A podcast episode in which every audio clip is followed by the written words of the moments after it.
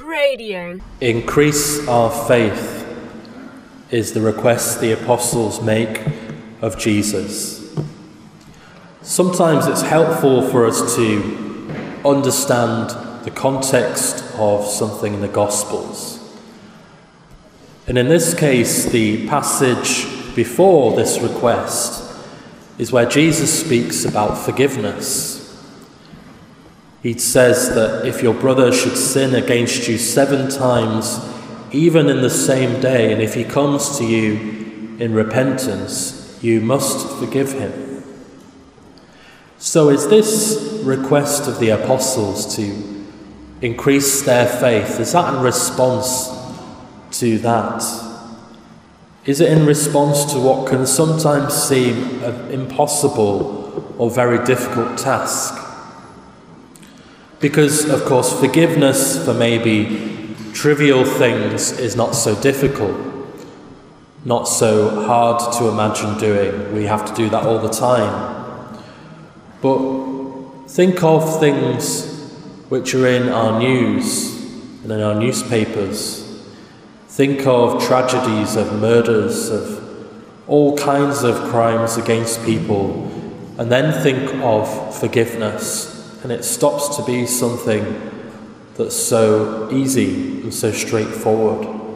There are some things in which it seems the hurt is too deep, the crime too great, the damage seems irreparable. Recently, I read about a tragedy in the US, which maybe many of you uh, read about too, in which uh, a police officer called Amber Guyger went into the apartment of a young black man and shot him and killed him. And she claimed at the time that she believed the apartment was her own. But in any case, the jury weren't convinced by that and sentenced her to murder, um, sentenced her to prison for murder. And at the sentencing, Botham's brother, so Botham was the man who was shot, Botham's brother gave a victim impact statement. And that's usually a moment where a member of the victim's family talks about how um, this has turned their, their world upside down and how they're going to carry this pain forever. And in this statement, Botham, Botham's brother revealed the pain, but also something incredible. He said this If you truly are sorry, I know I can speak for myself. I forgive you. And I know if you go to God and ask Him, he will forgive you. And in fact, the statement goes further than that. He speaks of his love for this police officer, and in fact, asked permission at the end for him to give her a hug.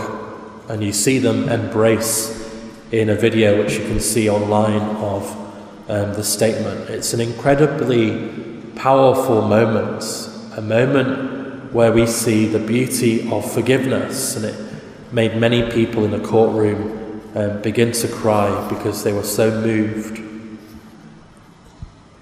Why is it so beautiful? Well, because this act of forgiveness comes out of a beautiful faith, a realization that following Jesus Christ, having Him as our Lord and Master, means obeying Him means doing His will.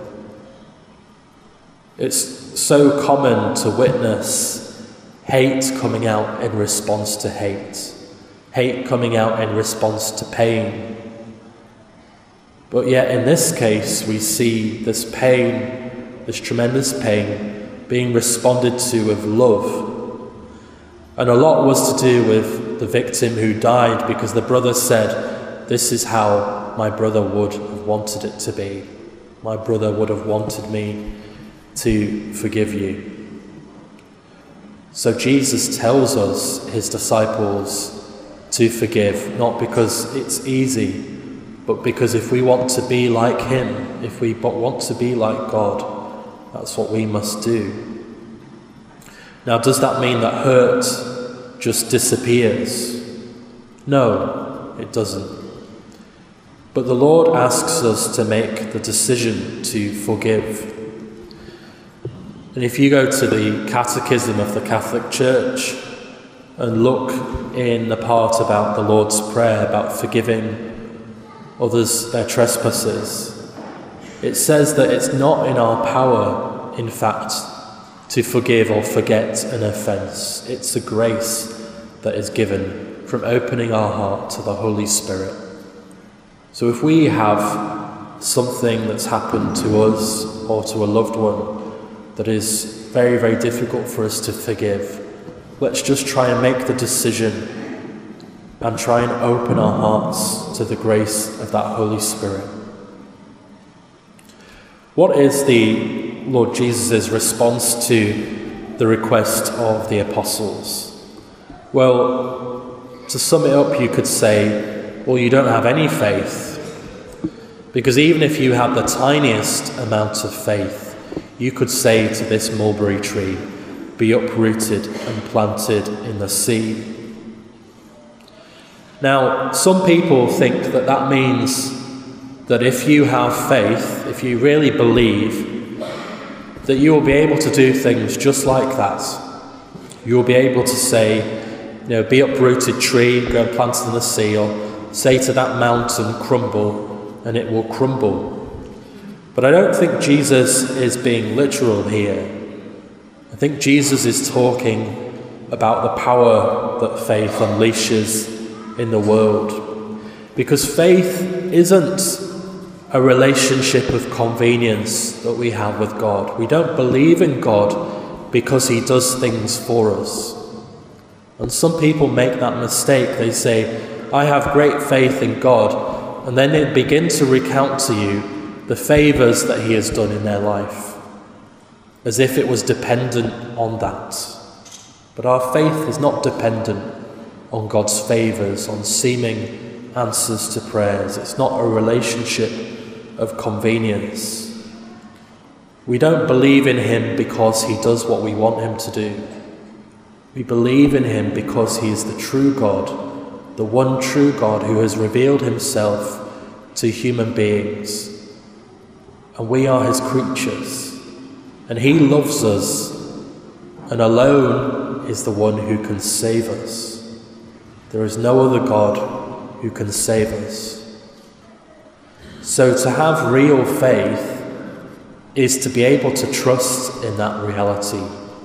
To be able to trust that no matter what, no matter what is happening to us, what has taken place in the past, no matter what will happen in the future, that God's love for us is continual and constant, and that we can be confident in it and be confident in His providential plan for our lives. The Apostles' request, increase our faith, seems like a cry of frustration that might be found on our own lips. A frustration that we find when we experience ourselves as weak, as fragile, not as on fire, not as holy as we would like to be. It's perhaps a sign of frustration that we might utter at our continual lack of progress, our continual lack of development.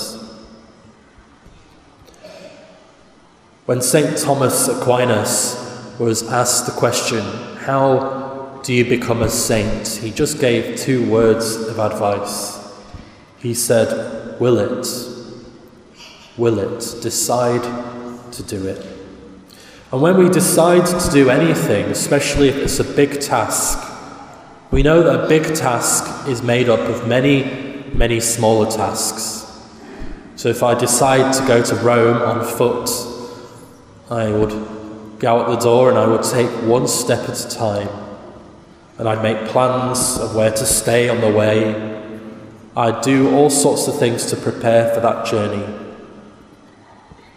Willing to be a saint, likewise, is broken up into a thousand different, a million different tasks that we have to go for, we have to go through.